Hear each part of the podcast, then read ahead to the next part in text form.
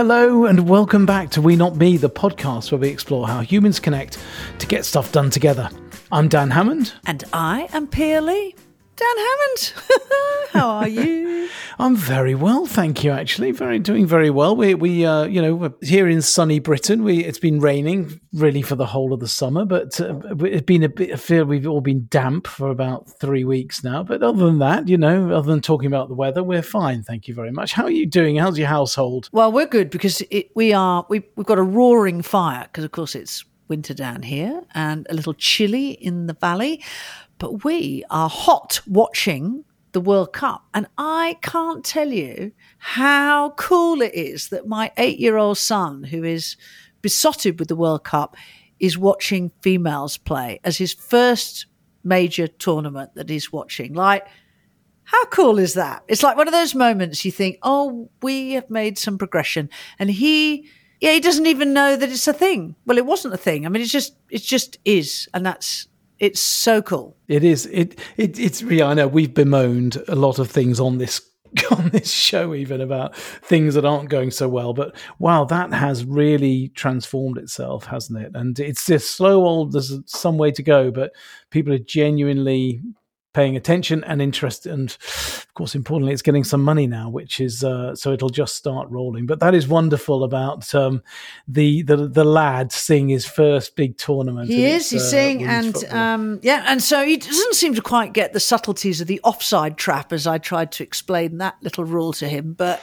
um, you know, I was just showing my expertise in. Yeah, very good, very good. Well, it's it's close to my heart, of course, because my daughter um, played football and qualified as a referee. So as we've talked about a few times, so it's it's very close to my heart, and I love seeing the women play. And I don't know if anyone's seen this, but um, the French did a brilliant job of an advert for Les Bleus, um, the French team, and they they it's probably a bit of a spoiler, but they they replaced women's heads with men's heads, so it looked like men's football. It was exciting and brilliant, and then they revealed at the end this is women's football. So I thought that was super clever yeah, to clever. use graphics like it was really clever. Do It, so really clever. It's only when I watched it the second time round I realised they did have different legs. There was there was something in the legs. They weren't as hairy, and then yeah. that was it. That was the giveaway.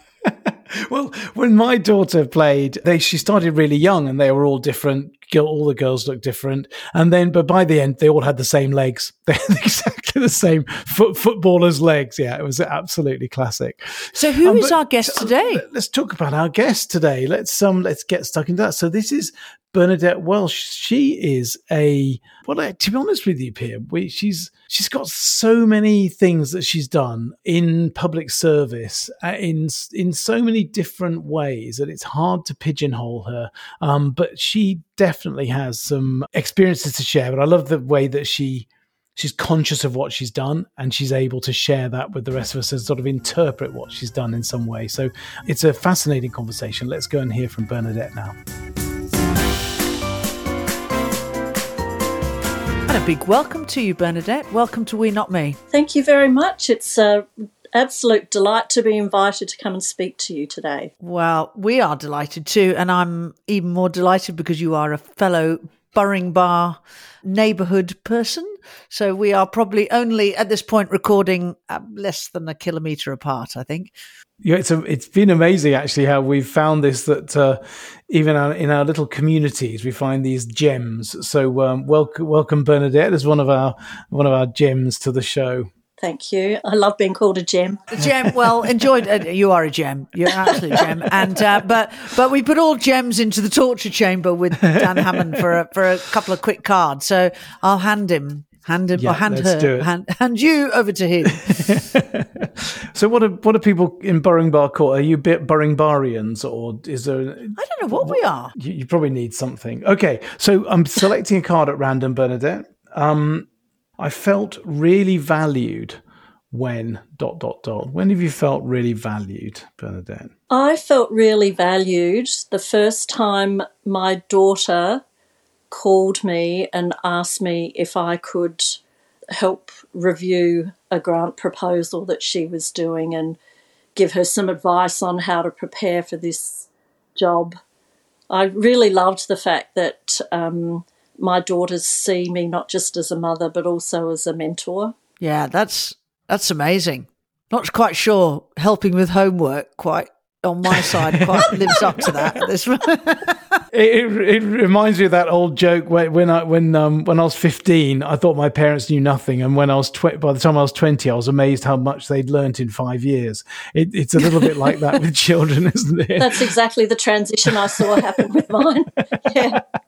That is lovely and uh, wonderful that we look to our children sometimes for that ultimate validation. It's so true, isn't it? They're, they it um, is, and I find that I learn a lot from my children as well now circle of learning. But tell us tell us a bit about you, Bernadette. So give us a little bit of an insight into who you are and how you've become who you are. Um, I'm retired now, but I had a long career as a public servant, both in Australia and in Fiji. I used to be uh, married to a military man, so even in years that I wasn't working, I uh, lived in all different parts of the world. I've had one of these really varied uh, backgrounds because I spent eight years out of the workforce, and uh, a lot of people get a bit concerned if they have to take time out of the workforce, you know, take maternity leave or whatever. They think that it's going to have a long term impact on their career. And I always say to them, look, I took eight years out and I ended up being a CEO of an organisation with 6,000 staff. So, you know, I think you should take time out when you feel it's necessary for you, if it's something you want to do for your family or for your well being or for whatever reason. So I've had these gaps in my career as well. And uh, I was a senior executive for uh, 11 of those years that I was a public servant, and four of those years I was a chief executive as well. Uh, now I mainly spend my time diving. I'm a certified rescue diver, and uh, I go on a lot of dive expeditions. I do a little bit of consulting work as well. Not while you're diving. no. So, um, seawater diving or cave diving? I have done the long tunnel cave, I guess you can call it, at Southwest Rocks, and I've done some wrecks, but mainly coral reefs. Well, you have my admiration because I'm I'm slightly claustrophobic, so I always feel a little bit worried about doing doing that. So yeah, diving's a very hard thing for someone with claustrophobia to do. But amazing. And so you, you've been involved in a number of really complex projects. So to take us into your worlds. Well, I firstly I ended up in Fiji because I had decided once my youngest daughter left home that I was going to give away all my possessions and go and move overseas without a plan. And uh, while I was while I was there, I was contacted by I was in the US. While I was there, I was contacted by an Australian headhunter who was um, looking to fill the role of the permanent secretary for civil service in Fiji. And I thought, well, that sounds great. I'll apply for that. And I got it. And while I was in that role, I ended up organising the largest international meeting that Fiji had ever hosted. And then after I had been in that role for a few years, I moved over to be the permanent secretary for health. And while I was in that role, the global COVID pandemic started. So I then found myself responsible for coordinating Fiji's initial COVID response. Now, the way I initiated that was I reached out to the World Health Organization and we dealt very closely with them. So I uh, I set up the uh, health building to be able to run the whole national coordination project from the top floor of that building. My office was there, my minister's office was there, and the Prime Minister and Cabinet used to come in to us to get briefed rather than us having to go to them. And we had a national coordination centre where I would go in to be briefed every morning. We had the military there and the police. I had a, a doctor running the day to day coordination. And it was very, very uh, well structured and it was very collaborative. Because when you're operating in a national crisis like that, it's extraordinary how people will drop everything to come together to help. I was really blown away by the level of engagement that I had from everyone, from the Prime Minister down. It was just incredible. I do want to go back to that little comment that you said that you were about to give up all your all your possessions. Just just before we go on to that, what why why did you want to do that? Um, I wanted to live overseas again, and I'd been a single mother for a while. I'd had a job that was intense. I was the head of operations for Australia's G20 presidency, and I'd been working very long hours for several years. And um, I just wanted to take some time out without the burden of possessions. So I sold my house, but everything else I owned I gave away my car, my furniture, everything. And I got on a plane and I ended up in LA of all places. It was an adventure. Um, but I was completely unburdened by anything. You know, people tried to convince me to keep my house and rent it out. And I said, I don't want the worry. You know, I just want to be free of all of that. Uh, but I only ended up doing that for five months. After five months, I was in Fiji running the civil service. So that just shows how the universe conspires to, you know, place you where you're supposed to be. And you clearly have an adventurous spirit, Bernadette. So many things you've said already say that.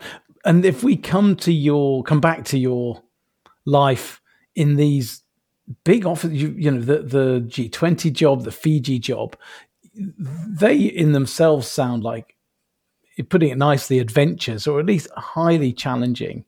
And, and, I'm thinking particularly about the number of stakeholders involved in those roles seems to stand out to me as a huge challenge. Was Is, that is, is that right? And in, and how was that actually managing to sort of sit in the middle of this stakeholder web? it, it is challenging because um, everybody wants to speak to the person at the top. So, one of the things that's really important uh, when coordinating something like this uh, with the G20, uh, with the COVID response, with the Asian Development Bank annual meeting that I did in uh, Fiji as well, is to make sure that everybody's on the same page and they know absolutely what needs to be delivered. Um, once you have that unity of purpose, it's much easier to manage the stakeholder group because you can always bring them back to remind them what you're there for. Because everybody has their own thing that they're concerned about. And as I said, everybody wants to talk to the person at the top. And um, I would make sure that I had official spokespeople who weren't me who I would send out to speak to the media, to, you know, go on the radio and that kind of thing. And I also made sure that we had a uh, structured and coordinated process for communication. Uh, because you can get so caught up in stakeholder management that you can't do anything else. And it is very difficult, especially in an environment like that, in a small country where everybody knows who the permanent secretary is and everybody wants access to you to help manage their expectations about what's possible. I, I don't have any problem with reminding people of what we're there to achieve and how my time needs to be spent on other aspects other than managing all of the stakeholder expectations. Um, you have to be willing to do that. Can we just sort of pause on that for a minute? Because I'm sure a lot of our listeners are in this situation. In fact, we see them where they're leading teams or organizations and they have their own function, they have their own role, they play a coach, and they're embattled really. Their time is sometimes appears not to be their own, even. So, talk a bit more about could you, Bernadette? So where did you, how did you actually work on that to create that space for yourself when you had so many calls on your time? Uh, I made sure that I had a really well structured uh, system for managing the entire project. Even with something like COVID, where it was a, an unfolding crisis and we didn't know what we were dealing with, right? I still made sure that at the beginning we took the time to structure our response effectively so that all of the different stakeholders had an opportunity to come together and give feedback and be heard and then go off and do what they needed to do and report back. For the G20, we had to be a lot more formal in our structure. I mean, I signed 330 contracts during the G20 and I was coordinating three levels of government. And the governance committee that we had at the top of that had like 10 departmental secretaries. So I had a lot of, you know, stakeholders there, and of course the Prime Minister and the Prime Minister's office. I like to make sure at the beginning of one of these projects that I have a very well structured governance framework and coordination and communication framework. It really, really helps. I can't emphasize that enough, actually. Um, and it's really important for your own team as well to have uh, ways of communicating with them regularly and making sure that you're not holding on to information, but you're actually pushing it out as quickly as you can. So then people are empowered, they're knowledgeable and they're empowered and they can go and do what they need to do. Did you get pushback on that though? Did you have people saying, actually, I don't want that governance framework. I want to speak directly to you. I don't want to speak to that person or wait for that information? Are you a mind reader or something? because, yes, absolutely. Absolutely. And in fact, with one, I'm not going to mention which one, but with one of these big projects I did, I spent a whole year convincing my senior executive staff that they needed to operate within the um, governance and program management framework that we had set up because then I could be confident in delegating all of my authority. But until I had that visibility over what was happening and I could see that this whole program was being properly coordinated and monitored, then I, I said, I won't delegate to you. I will have my eyes on everything myself until you're operating within that framework. And in the end, because they wanted to be empowered, they came along with it. And I had, uh, I brought in an external person to review how different parts of the project was going and to give feedback to my boss. And I used to brief her and and say, these are the questions you should ask, you know. So I used a whole lot of different ways of making sure that people came on board with the the the governance and the systems and the frameworks and everything that we had set up. With something that, that is that complex, you can't just say, oh, you're an experienced person, go off and do your part, because there are so many interdependencies. And if you're not uh, monitoring the interdependencies, you'll have someone over here thinking that they can deliver their bit in September when somebody over in the other direction needs that bit by July in order for them to do what they need to do, you know? And that so this is how you manage complexity. And it goes against the grain for a lot of people because they want to just hit the ground running and they think that you're holding them up. But in the end, the only way that you're going to deliver best practice and excellence is by having structure if you're looking at delivering a complex project. Now, with um, with the COVID response, it wasn't as formalised, but we still had some we still had some planning, and we had uh, an operations centre, and they were doing a daily report. We were reporting to cabinet, uh, and they had a daily meeting of all of the um, representatives of the different organisations. So we had that first thing in the morning. Everyone would report back and then everyone would go off and do what they needed to do. Um, and I had put together a secretaries group, so I met regularly with the departmental secretaries to talk to them about how things were going and what we needed and uh, whether I was having any problems. It's I found it's really important when you've got people who provided you with resources.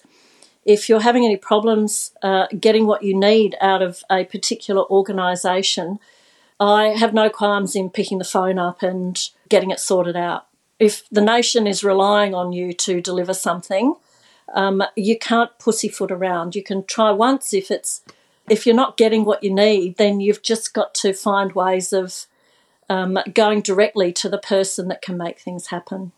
And was there any cultural pushback, particularly in Fiji? Was there a cultural, being an Australian based in Fiji, was there any any pushback in that respect? Uh, yeah, but I was employed by a government that wanted to do a global search to find the best people for the job. You know, they had decided to spill and advertise all of their permanent secretary roles, and they brought in an international headhunter to uh, find people both from Fiji and globally. And when you've got the support of the the prime minister and the government ministers, then um, uh, you're more likely to get the support of your staff and your colleagues as well. By the time we had the COVID challenge, I had been there for four years and I uh, knew my colleagues very well. I'd been the permanent secretary for civil service and they stepped up incredibly well. I mean, I was astounded at how giving and open everyone was to basically giving me their best staff and every resource I asked for. They were incredible. Um, you know, it was it was one it was a, one of the greatest privileges of my life to be given that responsibility. In setting up these governance structures, on the other on the other side, how did you balance that with sort of autonomy and the ability to for people to think for themselves, go out and do their jobs, you know, without sort of rattling everything up the chain? How how did you strike that balance? Uh, I think it's really important that people understand what their authority is and where decisions are made. That needs to be laid out very early in the piece so that people can get on with their job. And while it's really important to have planning and monitoring, it's also really important to empower people to get the job done. And one of the things that I've found really helps in these situations is ensuring that you have done everything you possibly can to give people all of the tools that they need to get their job done. I've seen uh, situations where people are expected to do the work based on their knowledge, you know, incredibly smart people, and heroic effort where there's there isn't value put on the other things that people need, and that goes to systems as well as um, equipment and assets and budget and human resources and all of that kind of thing, and technical capability, etc. I mean, you need to understand right at the start what your ability to access resources is. And based on the resources that you can get, that will determine what's possible for you to deliver. Uh, and, you know, I've found on a number of occasions I've walked into jobs where senior people have been used to coming in and making a call and saying, I want this done and I want it immediately. And I walked into once an organisation where everyone was just running around responding to demands of senior people. And so I um, I put together a consultative group from across the department. I asked these senior people to nominate their representatives, and I said we are going to determine what the priorities are for this organisation. It was corporate services in a big government department, and um, after those priorities were agreed, by the executive board, whenever we got one of those calls, I would say, which one of these priorities that you've all agreed on would you like me to move in order for me to do this very important thing you've asked me to do immediately? You've, you've got to find strategies to help you to help your people to get the job done. And one of the strategies that I had to develop was how to sort of push the noise away from them and help them to do their job while I sort of stood up to all of this all of these demands that were coming in and gave pushback in a gentle kind of way you know I got feedback that she's so professional. I really like the way corporate services is being run now. But, you know, that was because I was managing them. It, uh, I think if you're in a leadership role, it's incredibly important to make sure that your team isn't feeling the heat that's coming down at you. As, as much as possible, you've got to absorb, you have to be resilient and you have to absorb that heat as much as you can. And you've got to be really strategic, you know, respectful, but very professional in the way you deal with it. And nine times out of 10, you can turn what was a problem into an opportunity. The way you deal with these situations, you can find ways to impress people with your professionalism and your structured way of doing things and your consultation and your stakeholder management. And you can end up fixing the situation for everybody. Every situation is different, but there's a way of dealing with. I've had to deal with these things with, you know, senior ministers and uh, and others as well. And there are ways that you can give people what they want by convincing them that there's a better way of going about this. And then the cream on top is that it's their idea. Oh, yes. Yeah, absolutely. Yeah, that's right. and that they've, they've been very clever coming up with a great idea. Um, what did you find your most challenging moment, Bernadette? You know, in, across these complex, complex, what what did you find was sometimes the the, the biggest barrier for me, I've found the biggest barrier has been um, people. Sometimes it's people that work for me. Um, this was a point that I wanted to make as well. Sometimes you'll have a, a member of your team who's just either a square peg in a round hole or worse, uh, is not treating everyone with respect and is really um, impacting the well-being of the team. And it's really important that you find a, a square hole for your square peg or you move them on because it can be incredibly destructive to allow someone to remain in a team where they're really damaging team well-being you know for whatever reason and that this is another um, job of the leader you have to deal with these things. You can't, I see so many situations where people avoid having to deal with this, but all they're doing is by not dealing with it themselves, they're making their team deal with it. And that's unfair. You're, you know, if you're the leader, you have to deal with it. Uh, and also uh, having working for people who are problematic. My attitude is that if the person I'm working for is not giving me what I need in order for me to be able to do my job effectively, I will tell them. And I've never had a situation where they haven't appreciated being told. You know, taking on some of these roles means taking a risk. These roles that I've had have all been very high risk. I, I love that. And if you want to succeed and you want to grow, then stretch yourself and take on higher and higher risk roles. Um, but part of that risk taking is also being willing to engage in difficult conversations at all levels of an organisation when you need to. And I think some, I think it's such a good point because I think people sometimes shy away from that. So they sometimes expect those conversations to be had by others and not to take that that accountability themselves.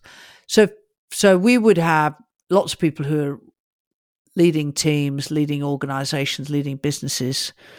What, what would be a takeout then from your experiences that you'd be passing on?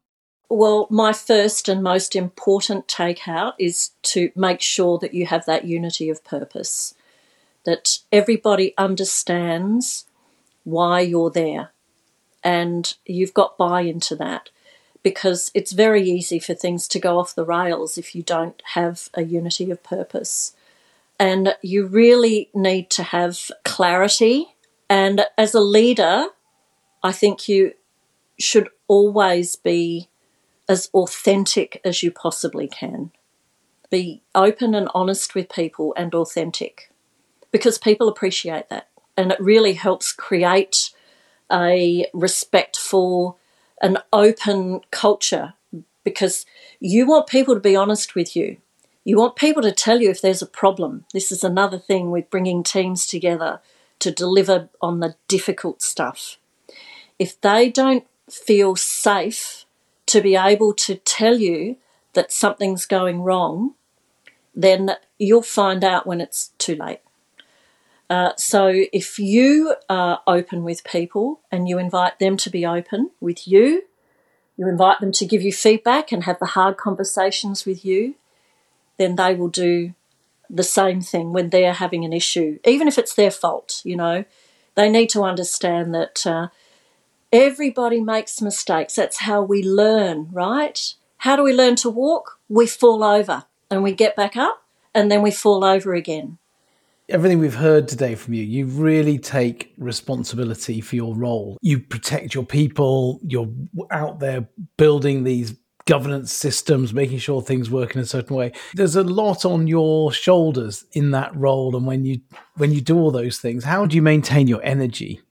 I really thrive in those situations. But also, I have always been very good at building a community. I've worked in all different locations, in different agencies, in different countries. And um, I make sure that early on I find my people. This isn't just in the local community, but also in the workplace. And I try and do things for people just because, especially at work. I find that's really important. If you do things for people because you see somebody needs something done and you know that you can help them, then you find that that comes back. I don't do it so it comes back, but it comes back. It comes back with your friends. The support that I had with COVID, I had people dropping off homemade meals to me and that kind of thing because they knew how hard I was working. And and that really helps to feed the soul, you know, when you've got that level of support.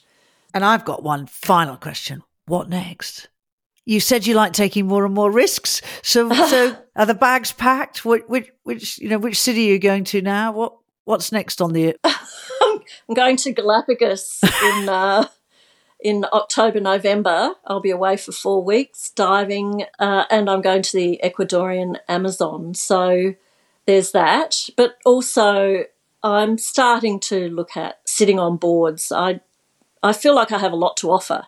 I was on Australian Seabird and Turtle Rescue for a while, and I was on the Commonwealth Association of Public Administration board and I'm thinking that uh, I've I've done 250 dives in the last three years, so now I probably want to put some time back to giving back to organisations. So I think that that's probably uh, something that will be next for me on the cards as well. Great. It maybe Commonwealth Games if it moves out of Melbourne to the Gold Coast. Oh, she's got a head in her hands. Yeah. She has, yes. the podcast couldn't quite transmit that body language there. Actually, there was there were thirty. There was about thirty seconds when I saw the head of the Commonwealth Games. Uh, not the head of the Commonwealth Games. It was the I think it was the one that's happening on the Gold Coast or in Brisbane. And I thought, oh, I could apply for that. And I thought, no, what are you thinking? what are you thinking? Three years. Three years to get that up and running. You never know. Someone may come knocking on your door. She lives in Bar. no comment. no, I, look, I used to work in climate change and I'm really interested in working in something to do with climate action. I have um, been approached to give a bit of advice on Australia's COP presidency, and that really interests me. I think it's a really important issue, and that's the sort of thing that I think that my skill is best suited to. Brilliant. Well, it's been an absolute pleasure talking to you, Bernadette. And what an incredible, uh, just a, such a, a wealth of experience that you've just articulated actually quite simply. So I really feel that our listeners will be able to oh, pick some pick some gems out of this and really apply it. So thank you so much for sharing your wisdom and your stories on We Not Me with us. Well, thank you for having me. It was my pleasure. Well, as I was listening to uh, to Bernadette, my the, the my three C's dashboard was flashing away because I mean she is a full three C's leader and definitely a focus on clarity. You know that unity of purpose and spent a lot of time in climate as well. I love the way that she talks about the governance processes of communication, but also the resources. Just yeah, just a really a holistic view of her responsibility as a leader she's put herself into high risk, complex situations and thought about almost like the cascading governance required to deliver. So I think she, you know, I thought it was great how she talked about you can give people tasks, but they will go off in different directions. So it's it's seeing that as quite a systemic view of how you harness the power of a collective, but you have to set that up. And so there are ways to do things and there are expectations and blah, blah. And when, and when that is well understood, you know, the, the, the capacity to be able to work within that system, which, you know, when you're dealing with hundreds of people, I mean, I think she talked about, you know, she was delivering 330 million dollars worth of projects when she was head of operations. It's complex. So she's created that system. And when people are in, in that position where they've understood it and can deliver against it, then they're empowered. They can work, yeah, exactly within those boundaries. And I, I think this is, this is interesting because it sort of touches on some of the things we talked about with Tom around self management. But you know, when you've got an organization, a large structure, and loads of stakeholders uh, in particular, but in any organization, even in our organization, we have a, you know, we have an overarching roadmap. We have ways of working. We have teams, but how they interrelate. We sort of, there is a role for the leader to actually create that framework, those guardrails to say, this is how we're working together. And I remember ages ago, we met uh, that Spotify, uh, Spotify coach in New York, and he talked about those sort of tribes and the way that they, the way the way they did have those structures and those guardrails, just light enough, but within that structure, then there's loads of autonomy. The discipline of the process creates freedom of choice. It's actually a military perspective, which is quite interesting. Another big sort of organizational. And she'd been married to a soldier, so maybe this is. yeah, yeah. Before giving it all away and getting on a flight to LA, um, you know, which I thought was was was wonderful. Um, I really like to focus on psych safety, and she talked about, you know, if people don't feel safe to tell you, it's it's going to be too late before you find out. So it's in your best interests, and it's in everyone else's best interest to have that that climate. And um, yeah, I think I might have mentioned that before. There is, there is a stat somewhere around how most generals are shot in the back. So it, it's um, it's important. It's important to be able to create that create that climate that people feel that they are able to express concern and and maybe even challenge something that you're doing. Ideally, yeah, yeah, definitely. The bit that I really wanted to explore with you, Pia, was that idea of she said she'd protect her team from all the sort of the stuff coming down on them from outside. And um, I certainly did that in one of my roles, a couple of my roles. And um, I think I'm in two minds about that, to be honest, is how, you know, I, people use sometimes unflatteringly call that being the shit umbrella, not being shit umbrella, but being the umbrella for to, but maybe we call it a firewall or a, you know, no, not being a rubbish umbrella, but actually protecting people um, from the things that are raining down on them from global or regional, wherever it comes from. My reflection having done that was I realized that there's a dark side to that as well, which is that sometimes one thing is your team then doesn't really understand the full context and they're seeing everything translated through you, and that's not that great.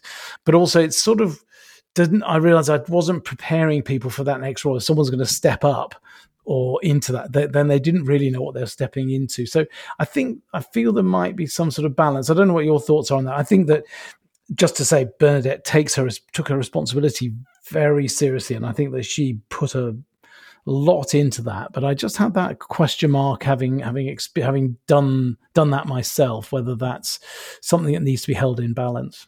I think sometimes organisations kind of encourage us to do that. That, that again, it's a slight test of rank status and hierarchy you know what, what, what, can you hold? Now to be fair and we're working with a number of organizations where decisions have been made and they can't be communicated. So you just can't. You just can't because that's the nature of the way that, that that's happening. It's a good question to ask yourself what are you actually trying to achieve by doing that? And if that is because the very nature of the information is not going to help them not going to help the people that you lead, and maybe a huge distraction.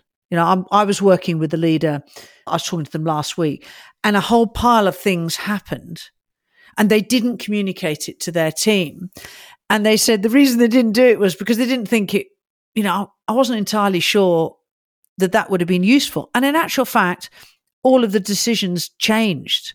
So it would have been an almighty distraction to communicate different directions. Whereas in actual fact, they were waiting to let's curate, curate, get to the get to the right outcome. Now that's communicated. So I think I think that depends. And I think the final litmus check check is am I doing this to fulfill my own needs in some way? Is there is there an ego element to this? And I think that's a you know, it's just it's a possible question. It's possible. It's possible. I, I would say also that it, certainly didn't feed my ego. It was the most miserable part. Of, that was the job I did was just protected people from ridiculous requests from regional office. You know. So, um, but yeah, I think you're right. It, it can be a sort of uh, that, that's a danger. I'll I'll deal with the I'll deal with the big big boys and girls in global or whatever. Whereas, and that, that would be a that would definitely be a, a, sort of warning sign, wouldn't it? It's an interesting one. I'd be, um, I think it's just food for thought. As with so many of these things, something just to be conscious of and hold hold in balance. Definitely not. And um, and Bernadette, wow, she took her responsibility seriously. And I asked her about her energy, how she maintained her energy, because that bombardment can be quite quite draining, but she had a lovely answer to that, which she actually thrived on it, and she sees herself in the, in a community. She she she really enjoyed the sort of the energy that she gained from being part of that um, part of the organization part of the community which is uh, just i think that's just so shows someone who's a natural leader because she's being nourished by it absolutely um, it's inspiring actually but that is it for this episode. You can find show notes and resources at squadify.net. Just click on the We, we Not Me podcast link. If you've enjoyed the show, please share the love and recommend it to your friends. And if you'd like to contribute to the show, just email us at we not me pod at gmail.com. We Not Me is produced by Mark Stedman of Origin. Thank you so much for listening. It's goodbye from me. And it's goodbye from me.